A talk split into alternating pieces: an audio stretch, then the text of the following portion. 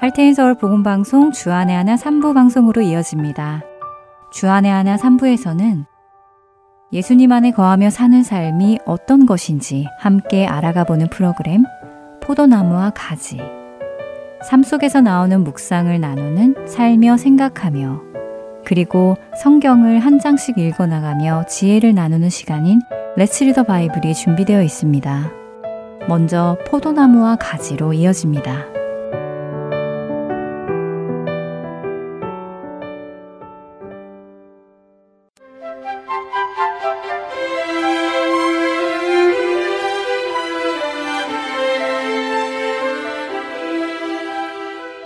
애청자 여러분 안녕하세요. 포도나무와 가지 진행의 민경은입니다. 여러분 혹시 명상과 묵상의 차이를 들어본 적 있으신가요? 명상이나 묵상이라는 단어를 들으면 왠지 머릿속에 고요한 아침에 눈을 감고 생각에 잠기는 모습이 떠오르지 않으세요? 명상과 묵상을 사전에서 찾아보면 명상은 눈을 감을 명, 생각상으로 눈을 감고 생각하는 것이고 묵상은 잠잠할 묵, 생각할 상으로 잠잠히 생각하는 것이라고 설명을 합니다. 그런데 묵상에는 한 가지 뜻을 더 기록해 놓았는데요. 기독교에서는 마음속으로 기도함이라는 뜻도 포함하고 있다고 설명합니다. 어쨌든 명상과 묵상의 차이점을 보면 명상은 나 자신을 향해 생각을 하는 것이고 묵상은 나 자신으로부터 시선을 돌려 하나님을 생각하는 것 또는 기도하는 것이라고 할 수 있습니다. 그런데 이런 사전적인 의미를 가지고 성경을 이해해 보려면 조금 헷갈리기도 합니다. 예를 들어 시편 1편 2절에 오직 여호와의 율법을 즐거워하여 그의 율법을 주야로 묵상하는도다라는 말씀이 주야로 기도하라는 말씀일까요? 혹은 주야로 하나님을 생각하라는 말씀일까요? 하나님께서 여호수아에게 이 율법책을 내 입에서 떠나지 말게 하며 주야로 그것을 묵상하라 라고 여호수아 1장 8절에서 말씀하셨는데 이건 역시 기도하라는 말씀일까요? 그런 듯 하기도 하고 아닌 듯 하기도 하고 아리송합니다. 여러분, 사자가 으르렁거리는 것을 본 적 있으시지요? 영상을 통해 볼 수도 있고 실제로 보신 분도 있으실 텐데요. 사자가 으르렁하며 포효하는 이유 중 하나는 자신의 영역을 알리고 침입자에게 나의 영역에서 나가라고 경고하는 것이라고 합니다. 이사야서 31장 4절에는 이런 말씀이 있습니다. 큰 사자나 젊은 사자가 자기의 먹이를 움켜쥐고 으르렁거릴 때에 사자를 공격하기 위해 여러 목자가 왔다고 해도 사자가 목자들이 오는 소리로 말미암아 놀라지 않을 것이며 목자들의 소리에 사자는 굴복하지 않을 것인데 그것처럼 나 만군의 여호와가 강림하여 시온산과 그 언덕에서 싸울 것이라 라는 말씀이 있습니다. 여기서 사자가 으르렁 거리는 모습이 히브리어 묵상이라는 단어입니다. 성경에서 말씀하시는 묵상의 뜻은 읍조리다, 중얼거리다 라는 뜻이라고 하네요. 이제서야 시편과 여호수아에서도 말씀하신 주야로 율법을 묵상하라 라는 말씀이 조금 와닿습니다. 주야로 기도하라가 아니라 주야로 내 입에서 율법을 읊조리며 중얼거리라는 말씀이죠. 그리고 사자는 자신을 향해 오는 적들을 향해 으르렁거렸습니다. 이것처럼 우리를 넘어지게 하는 그 모든 것들, 사탄의 계략, 세상의 유혹, 또 절망하게 하는 상황들. 그럴 때마다 우리는 말씀을 생각하며 우리의 입술에 계속해서 말씀을 읊조려야 하는 것이지요. 예를 들면, 마음처럼 되지 않는 상황이나 답답한 상황을 마주할 때 속이 상할 때가 있습니다. 그때 자기 스스로 내 영혼아, 내가 어찌하여 낙심하며 어찌하여 내 속에서 불안해하는가? 너는 하나님께 소망을 두라. 그가 나타나 도우심으로 말미암아 내가 여전히 찬송하리로다. 라는 시편 42편 5절의 말씀을 중얼거리며 그 말씀을 계속해서 생각하는 것. 이것이 성경적인 묵상의 모습인 것입니다. 그런데 이렇게 시기적절하게 말씀을 떠올리기 위해서는 늘 주야로 말씀을 읽고 나의 마음판에 새겨야 하는 시간과 노력을 들여야 하겠지요. 원수의 공격으로부터 넘어지지 않기 위해 지친 나의 마음을 다시 하나님을 볼 수 있게 미움보다는 사랑이 더 자리 잡을 수 있도록 말입니다. 묵상의 성경적인 의미를 살펴보았는데요. 사전이 정의하는 의미와는 조금 다르지요. 우리는 종종 내가 알고 있는 의미와 성경에서 말씀하시는 의미가 다른 것을 경험하게 됩니다. 사람 사이에서는 이것을 오해라고 하기도 하고 착각이라고 부르기도 합니다. 여러분은 오해하고 있었던 성경 구절이 있으셨나요? 혹은 하나님에 대해 잘못 알고 오해한 적은 없으셨는지요? 심지어 하나님과 나와의 관계, 예수님과 나와의 관계를 착각하고 있지는 않으시는지요? 찬양 한 곡 듣고 계속 이야기 나누겠습니다. 알고 묘한 그 말씀 생명의 말씀은 귀한 그 말씀 진실로 생명의 말씀이 나의 길과 믿음 밝히 보여주니 아름답고 귀한 말씀 생명샘이로다.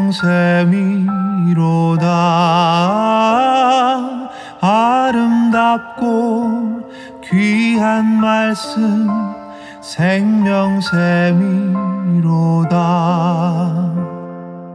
귀한 주님의 말씀은 내 노래 되도다. 모든 사람을 살리는 생명의 말씀은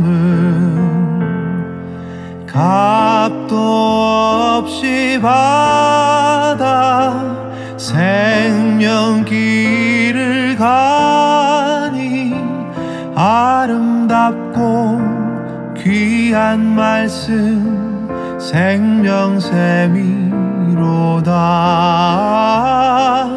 아름답고 귀한 말씀 생명샘이로다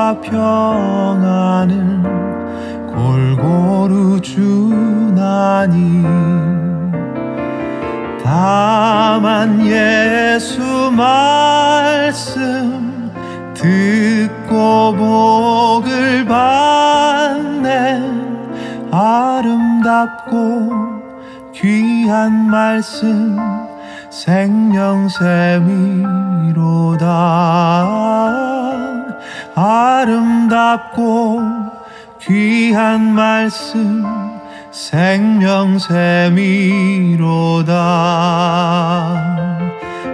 아름답고 귀한 말씀 생명샘이로다 아름답고 귀한 말씀 생명샘이로다.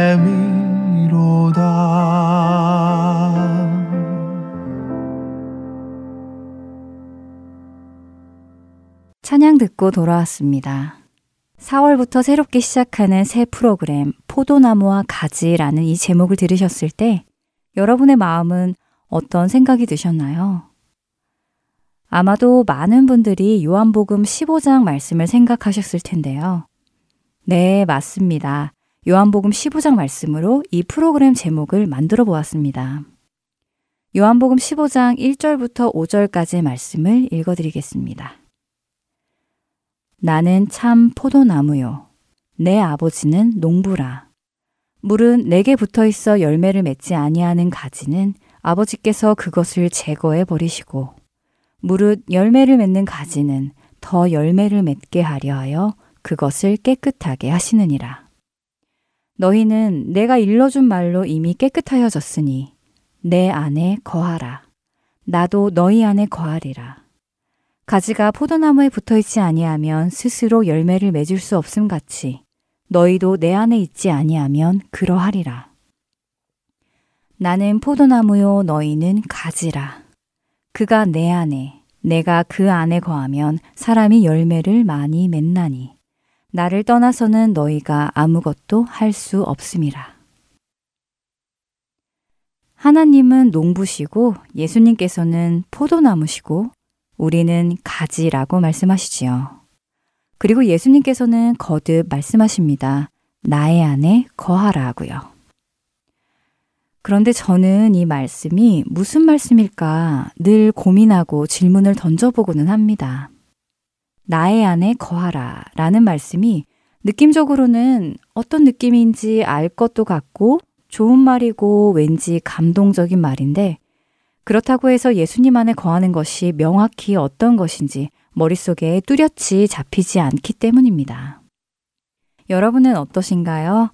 여러분은 예수님 안에 거하는 것이 무엇인지 정확히 알고 계신지요? 교회를 빠지지 않고 잘 다니면 예수님 안에 거하고 있는 것인가요? 교회의 여러 예배는 물론 소그룹까지 빠지지 않고 다니며 여러 가지 봉사를 하면 그것이 예수님 안에 거하고 있는 것인가요? 성경을 읽고 기도를 하면 예수님 안에 거하는 것인가요? 저는 그런 것 같기도 하면서 또 한편으로는 무언가 부족한 느낌도 들며 궁금증이 꼬리에 꼬리를 물었었지요. 만일 이런 것들이 예수님 안에 거하는 것의 증거라면 주님의 이 말씀은 어떤 의미가 될까요? 그날에 많은 사람이 나더러 이르되 주여 주여 우리가 주의 이름으로 선지자 노릇하며 주의 이름으로 귀신을 쫓아내며 주의 이름으로 많은 권능을 행하지 아니하였나이까 하리니 그때 내가 그들에게 밝히 말하되 내가 너희를 도무지 알지 못하니 불법을 행하는 자들아 내게서 떠나가라 하리라. 마태복음 7장 22절과 23절에 예수님 말씀이지요. 예수님의 이름으로 선지자의 사역을 하고 귀신을 쫓아내고 많은 능력을 행했던 사람들이 자신들은 예수님을 주님으로까지 시인을 하는데도 불구하고 예수님 안에 거하지 못했다는 말씀일 것입니다. 또한 예수님은 자신들이 하나님의 백성이라고 굳게 믿고 율법을 지키고 말씀을 묵상하며 거룩한 삶을 살아가던 당시 유대의 지도자들에게 너희는 너희 아비 마귀에게서 났으니 너희 아비의 욕심대로 너희도 행하고자 하느니라 라고 요한복음 8장 44절에서 말씀하십니다. 자신들이 하나님의 백성이라고 생각하던 사람들에게 그 말씀은 정말로 모욕적이고 발끈하게 하는 발언이었을 것입니다. 그런데 중요한 것은 그렇게 하나님을 믿고 말씀을 지키며 살아가는 그들도 예수님 안에, 하나님 안에 거하는 것이 아니었다는 것입니다. 구약은 어떨까요? 하나님께서는 절기를 따라 예배를 드리러 오는 이스라엘 백성들에게 이사야 1장 12절에 너희는 나를 만나는 것이 아니라 와서 내 마당만 밟고 간다고 말씀하시지요.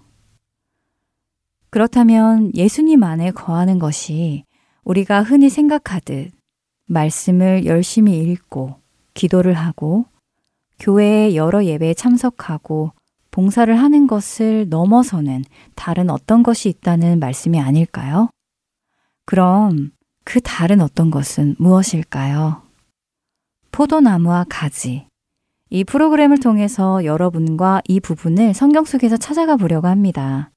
성경이 하시는 말씀이 무엇인지 찾아보고 성경의 말씀에 나를 맞추어 가며 성경이 말씀하시는 주님 안에 거하는 삶을 알아보려고 합니다.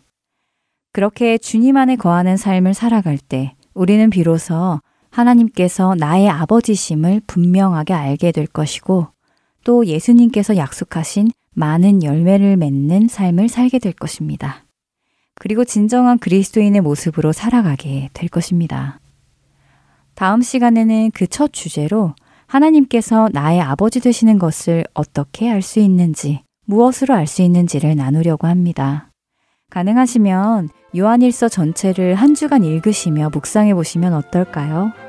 그리고 여러분과 함께 요한일서를 중심으로 하나님께서 우리의 아버지 그리고 나 개인의 아버지 되심을 알아가 보겠습니다. 포도나무와 가지. 다음 시간에 뵙겠습니다. 안녕히 계세요. 확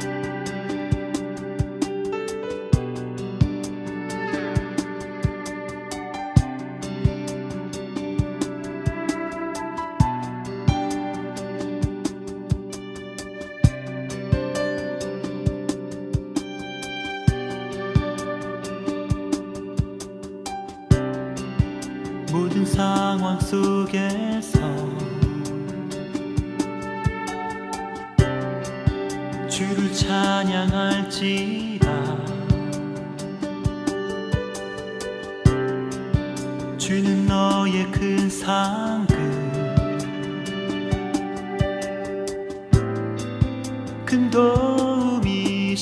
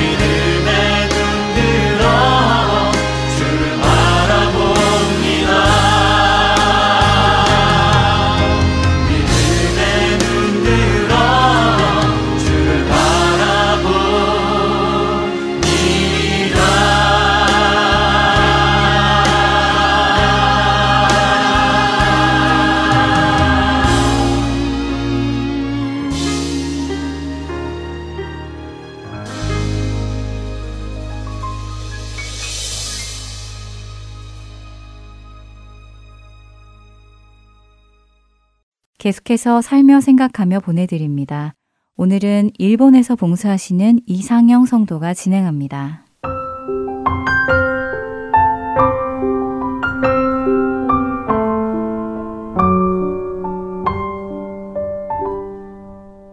하나님을 알고 난 후 마땅히 모든 그리스도인들이 그러하듯 전 하나님을 사랑하고 신뢰하며 하나님이 기뻐하시는 삶을 살고자 노력했습니다. 능력이 부족해도 주어진 일에 최선을 다하며 제 자리에서 할 수 있는 일들을 함으로써 삶의 어두운 가운데 두려워하고 있던 저를 찾아와 만나주셨던 좋은 예수님을 다른 이들에게도 알릴 수 있다는 사명감에 몸이 피곤하고 때론 지쳐도 매일매일 주어진 일을 기쁘게 감당해 왔습니다. 그렇게 열심히 교회 일을 하는 저를 보고 사람들은 가끔 말했습니다. 하나님의 일을 그토록 열심히 하시니 하나님께서 자매님의 필요를 다 채우시는 것 같아요. 일본 가정에서는 흔히 볼 수 없는 큰 집에 크고 좋은 가구와 가전을 두고 사는 제가 그들에겐 경제적으로 여유가 있어 보여 그렇게 말하는 듯 들렸습니다. 그 말을 들을 때마다 전 이렇게 대답했습니다. 네, 하나님께서 절 많이 사랑하셔서 감사하게도 제가 필요한 걸 항상 채워주시는 것 같아요. 그렇게 사람들의 말처럼 또 저의 대답처럼 하나님의 채우심과 은혜로 23년의 군 생활을 잘 마치고 제대를 앞둔 저에게 6개월 전부터 사람들이 했던 말이 하나 있었습니다. 제대 축하해요. 이제 어디로 가세요? 직업 특성상 군의 명령에 따라 움직였던 삶을 23년 동안이나 살았던 저에겐 제가 선택해서 어딜 가는 것이 더 이상 생각처럼 쉬운 일이 아니었습니다. 그리고 제 고민의 중심엔 다름 아닌 사람들이 그토록 부러워했던 그 크고 좋은 가구와 가전이 큰 몫을 했습니다. 내 짐을 단 한 번 옮길 수 있는데 어디로 옮겨야 경제적인 손해를 가장 적게 보고 물건을 오래 가지고 있을 수 있을까 하는 고민 때문이었습니다. 그런 고민 가운데서도 사람들에게 질문을 받을 때마다 전 여전히 하나님께서 인도하시겠지요. 내지는 전 잘 모르겠어요. 하나님만 아시겠지요. 라고 웃으며 좋은 그리스도인다운 대답을 했습니다. 그땐 정말 그게 제 진심인 줄 알았습니다.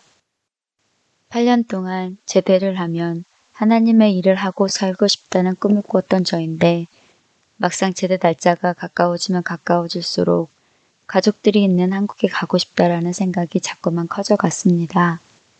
그리고 언젠가부터 하나님께서 그동안 교회 일 하느라 고생했으니 이젠 좀 쉬라고 한국으로 보내주실지도 몰라 라고 생각하고 있는 저를 발견했습니다. 저의 그런 마음을 알기라도 한 듯 친구가 4월에 한국에 일자리가 3개 정도 나오는데 생각 있으면 저에 대해 잘 말해주겠노라 했습니다. 한국에 가고 싶었던 터라 잘 부탁해 라고 말해놓고 전 그 일자리가 나오기만을 기다리고 있었습니다. 어느새 시간이 다 흘러서 전 제대를 한 달에 남겨두고 있는데 전 아직 일자리를 구하지 못했습니다. 군대 규정상 짐을 한번 제가 원하는 곳으로 옮겨주는데 15,000파운드나 되는 제 가구와 가전을 어디로 보내야 할지 몰라 저는 저녁조차도 시작하지 못하고 있는 상황입니다. 아직도 사람들의 질문에 여전히 하나님께서 좋은 곳으로 인도하여 주실 거예요 라고 대답은 하지만 저의 불신은 불안과 걱정 또 8년간 괜찮았던 공황장애 증상이 다시 나타남으로 드러났습니다. 막상 제대 날짜는 다가오는데 직장도 갈 곳도 정하지 못하고 있다 보니 하나님께서 인도하실 거야 란 생각은 이러다가 아무 일자리도 못 구하면 어떡하지?가 됐고 대학 진학을 앞두고 있는 두 아이의 가장으로서 불확실한 미래에 대한 불안과 걱정으로 어느덧 제 마음의 평강은 사라진 지 오래였습니다.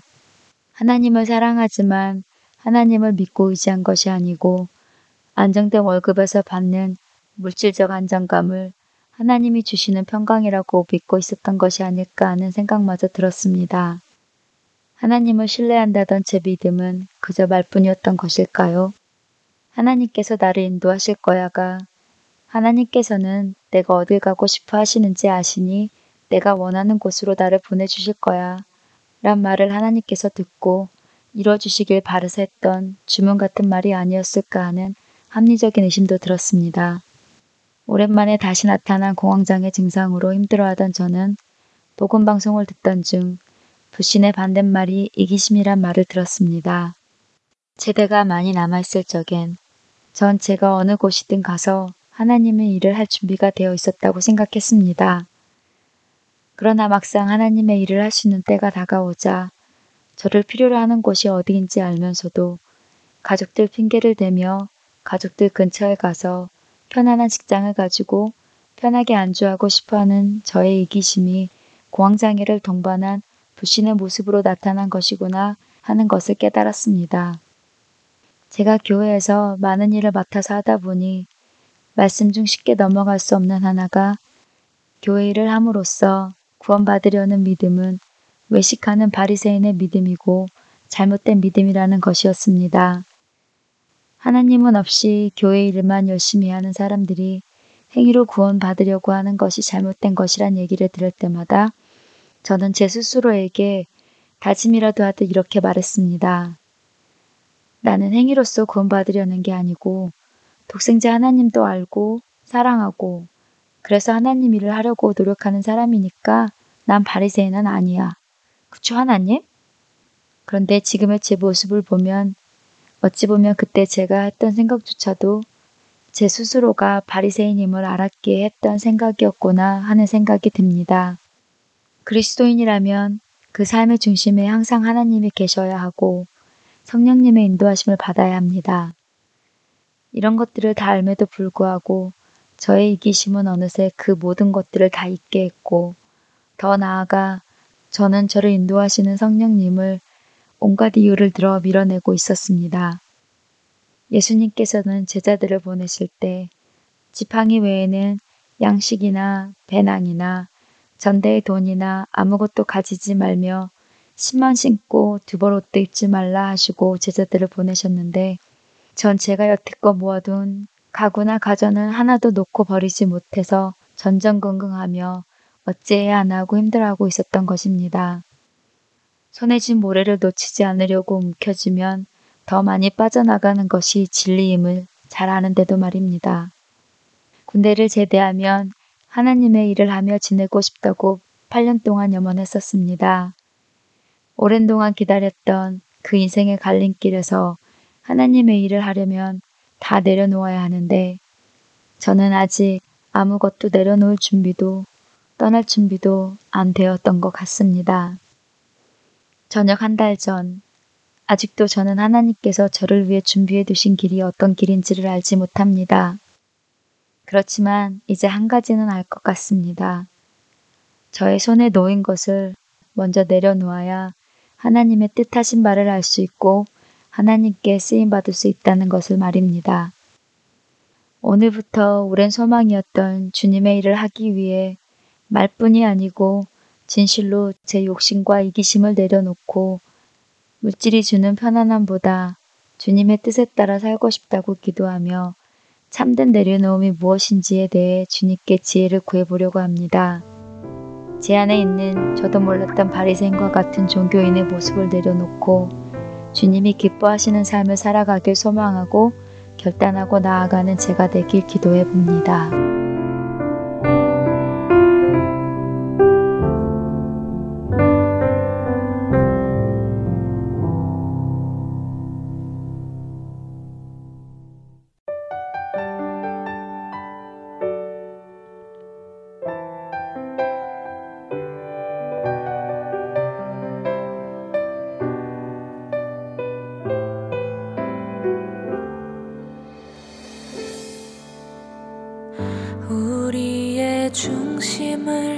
着你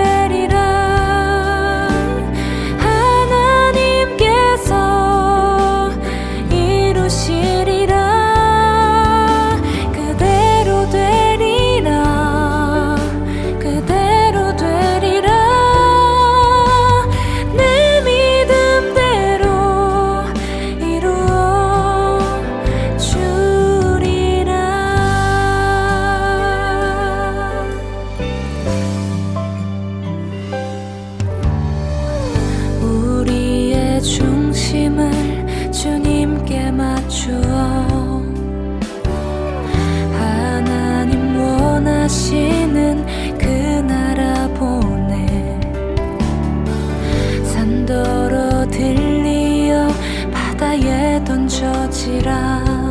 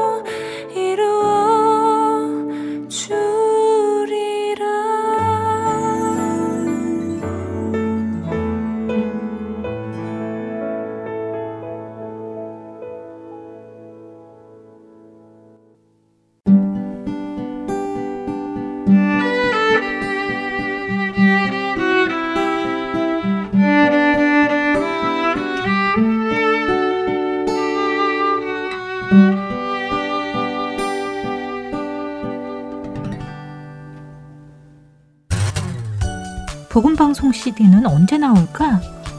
왜 아직도 안 오는 거지? 하루, 이틀, 사흘이 지나도록 오지 않는 CD. 언제까지 기다려야 하나요? 걱정하지 마세요. 602-866-8999번으로 전화 주세요. 드디어 복음방송 CD가 도착했어요. 어어, CD가 파손돼서 재생할 수가 없어요. 걱정하지 마세요. 602-866-8999번으로 전화 주세요.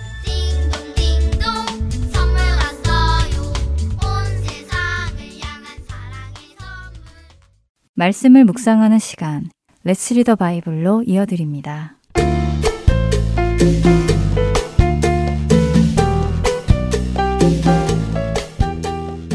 애청자 여러분, 안녕하세요. 레츠 리더 바이블 진행의 남경민입니다.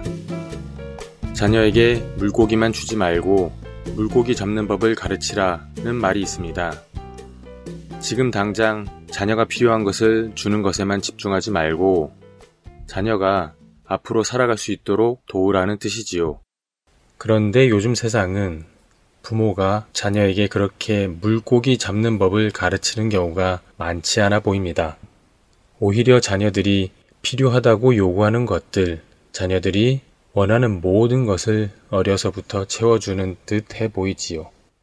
그리고 그렇게 하는 것을 자식 사랑이라고 생각하는 듯 해 보입니다. 자식 사랑. 자식 사랑을 제대로 하는 것을 누구에게 배울 수 있을까요? 어떤 것이 과연 진정한 자식 사랑인지 우리에게 알려줄 사람이 있을까요? 성경은 하나님은 사랑이시라고 요한 1서 4장 16절에 말씀하시지요. 사랑의 기준이 되시고 사랑 전부가 되시는 분이 하나님이십니다. 또한 하나님은 우리의 아버지이십니다. 그렇기에 사랑이신 하나님 아버지를 통해 우리는 올바른 자녀 사랑이 어떤 것인지 배울 수 있지 않을까요? 죄인인 우리를 사랑하셔서 그 독생자까지 주시고 우리를 자녀로 삼으신 그 하나님.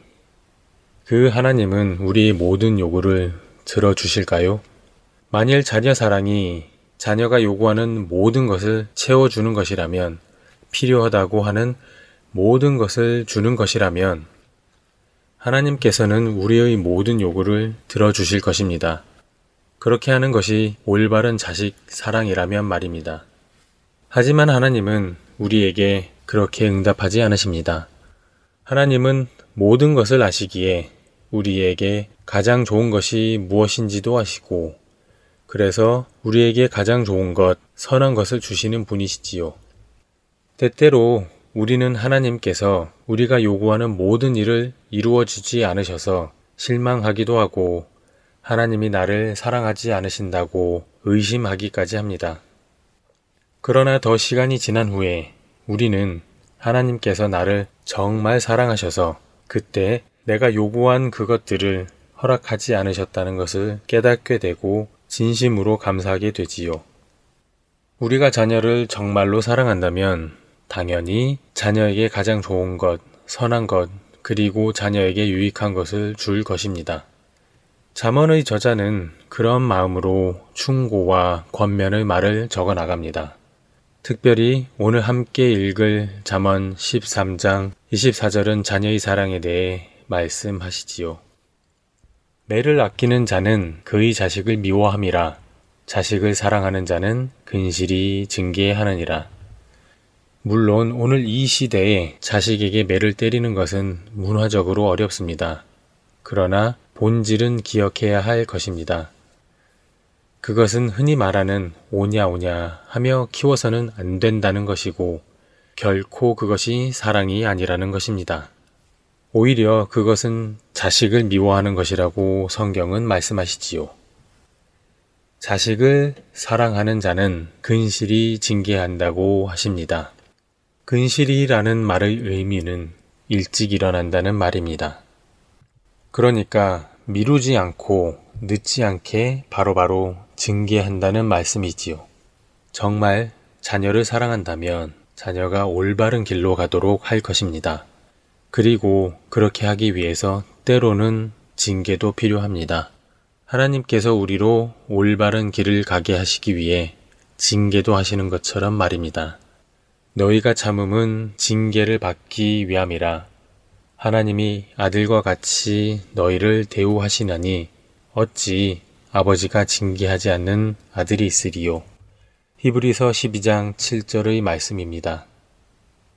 하나님께서 우리로 올바른 길을 가게 하시듯이 우리 역시 우리의 다음 세대들이 올바른 길을 가도록 잘 교육해야 할 것입니다.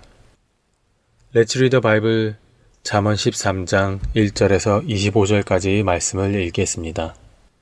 지혜로운 아들은 아비의 훈계를 들으나 거만한 자는 꾸지람을 즐겨 듣지 아니하느니라. 사람은 입의 열매로 인하여 복록을 누리거니와 마음이 괴사한 자는 강포를 당하느니라. 입을 지키는 자는 자기의 생명을 보존하나 입술을 크게 벌리는 자에게는 멸망이 오느니라. 게으른 자는 마음으로 원하여도 얻지 못하나 부지런한 자의 마음은 풍족함을 얻느니라. 의인은 거짓말을 미워하나 악인은 행위가 흉악하여 부끄러운 데에 이르느니라. 공의는 행실이 정직한 자를 보호하고 악은 죄인을 패망하게 하느니라. 스스로 부한 채하여도 아무것도 없는 자가 있고 스스로 가난한 채하여도 재물이 많은 자가 있느니라. 사람의 재물이 자기 생명의 속전일 수 있으나 가난한 자는 협박을 받을 일이 없느니라. 의인의 빛은 환하게 빛나고 악인의 등불은 꺼지느니라. 교만에서는 다툼만 일어날 뿐 아니라 권면을 듣는 자는 지혜가 있느니라. 망령되이 얻은 재물은 줄어가고 손으로 모은 것은 늘어가느니라. 소망이 더디 이루어지면 그것이 마음을 상하게 하거니와 소원이 이루어지는 것은 곧 생명나무니라. 말씀을 멸시하는 자는 자기에게 패망을 이루고 계명을 두려워하는 자는 상을 받느니라. 지혜 있는 자의 교훈은 생명의 셈이니 사망의 그물에서 벗어나게 하느니라. 선한 지혜는 은혜를 베푸나 사악한 자의 길은 험하느니라. 무릇 슬기로운 자는 지식으로 행하거니와 미련한 자는 자기 미련한 것을 나타내느니라. 악한 사자는 재앙에 빠져도 충성된 사신은 양약이 되느니라. 훈계를 저버리는 자에게는 궁핍과 수욕이 이르거니와 경계를 받는 자는 존영을 받느니라. 소원을 성취하면 마음에 달아도 미련한 자는 악에서 떠나기를 싫어하느니라. 지혜로운 자와 동행하면 지혜를 얻고 미련한 자와 사귀면 해를 받느니라. 재앙은 죄인을 따르고 선한 보응은 의인에게 이르느니라. 선인은 그 산업을 자자손손에게 끼쳐도 죄인의 재물은 의인을 위하여 쌓이느니라. 가난한 자는 밭을 경작함으로 양식이 많아지거니와 불의로 말미암아 가산을 탕진하는 자가 있느니라. 매를 아끼는 자는 그의 자식을 미워함이라. 자식을 사랑하는 자는 근실이 징계하느니라. 의인은 포식하여도 악인의 배는 줄이느니라. Let's read the Bible 잠언 13장 1절에서 25절까지의 말씀을 읽었습니다.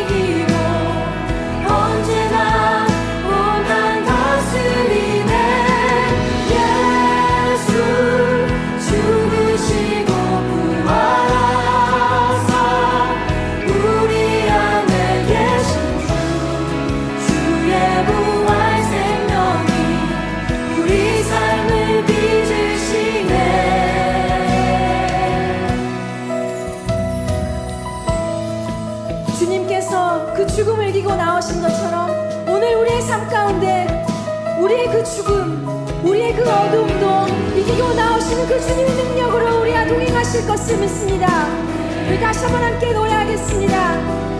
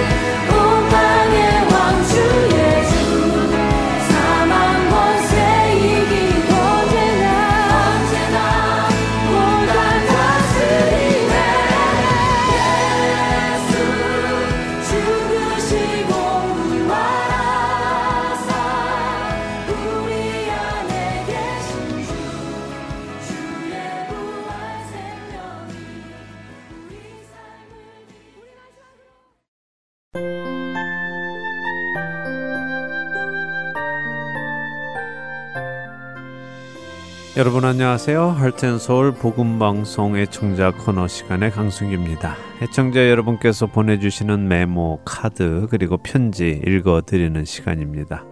오늘은 2023년 3월 17일까지 도착한 소식을 읽어드립니다. 먼저 짧은 소식 몇 개 이어서 읽어드리죠.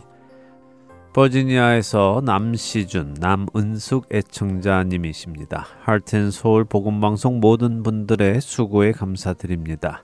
항상 하나님의 축복이 할텐서울 복음방송과 함께 하기를 기도드립니다. 라고 보내주셨고요. 미네소타에서 황경자 애청자님께서 안녕하세요. 주님 안에서 승리하는 한 해가 되기를 기도드립니다. 감사합니다. 라고 보내주셨습니다. 미조리주 박수자 애청자님께서도 할렐루야 저희 가정을 위해 기도해 주세요라고 보내주셨습니다. 또 오레곤의 김지영 애청자님 보내주신 CD 잘 받았습니다. 계속적으로 듣기를 원하니 수고 부탁드립니다. 은혜 충만한 나날이 되시기를 바랍니다. 감사드립니다. 하고 소식 보내주셨습니다. 여러분들의 편지 감사드립니다. 특별히 미조리주 박수자 애청자님 가정을 위해 기도해 달라고 요청하셨는데요. 특별한 기도 제목이 있으시면 연락 주셔서 나누어 주시기를 바랍니다. 함께 기도하겠습니다. 먼저는 모든 애청자 여러분들을 위해 기도합니다. 하나님의 보호하심과 동행하심이 날마다 충만히 있으시기를 기도드립니다. 또 우리의 믿음이 주 안에서 그리스도의 장성한 분량에 충만하게까지 자라나기를 기도합니다. 자, 다음 소식입니다. 텍사스에서 제이슨 조 애청자님께서요. 누가복음 특강하셨던 강 목사님 성령님의 인도를 확신하며 계속 사역이 이어지시기를 부탁드립니다. 특별히 천국과 지옥에 관하여 준비해 주시기를 기도해 보시기 부탁드립니다. 라고 보내주셨습니다. 네, 용기 주셔서 감사드립니다. 천국과 지옥에 관한 프로그램 준비해 보라고 권면해 주셨는데요. 의견 주셔서 감사드립니다. 기도하며 주님께 지혜를 구해 보겠습니다.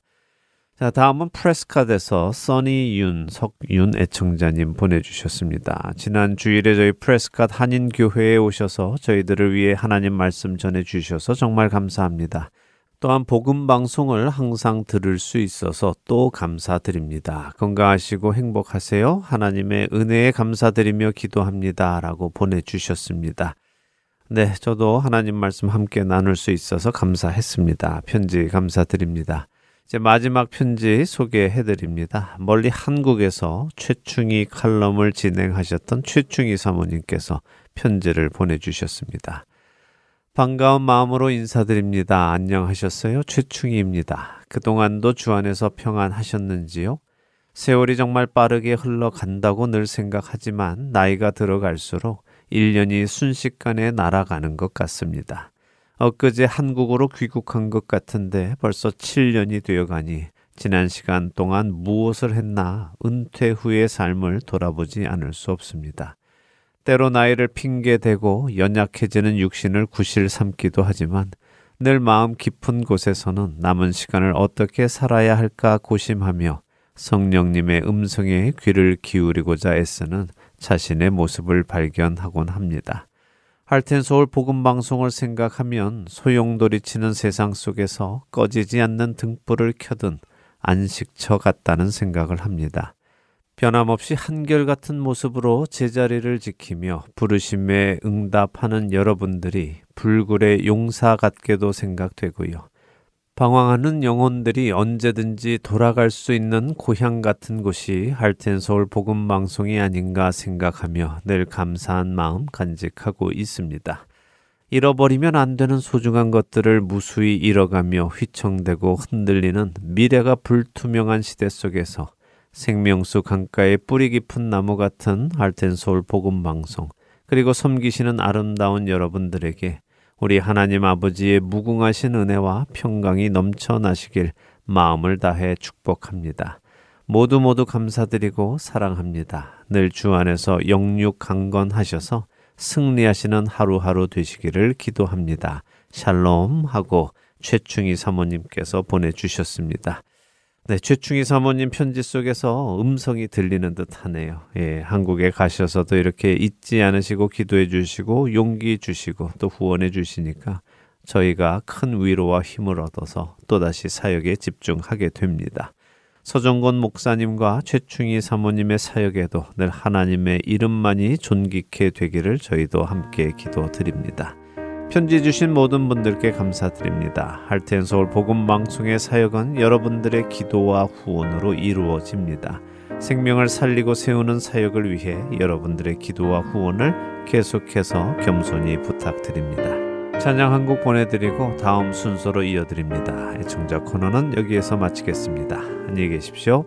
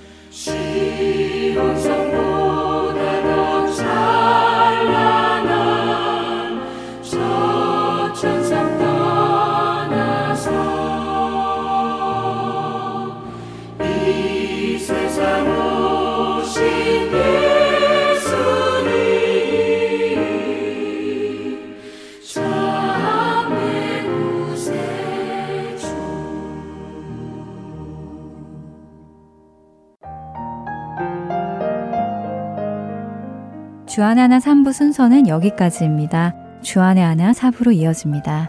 은혜의 시간 계속되시길 바랍니다.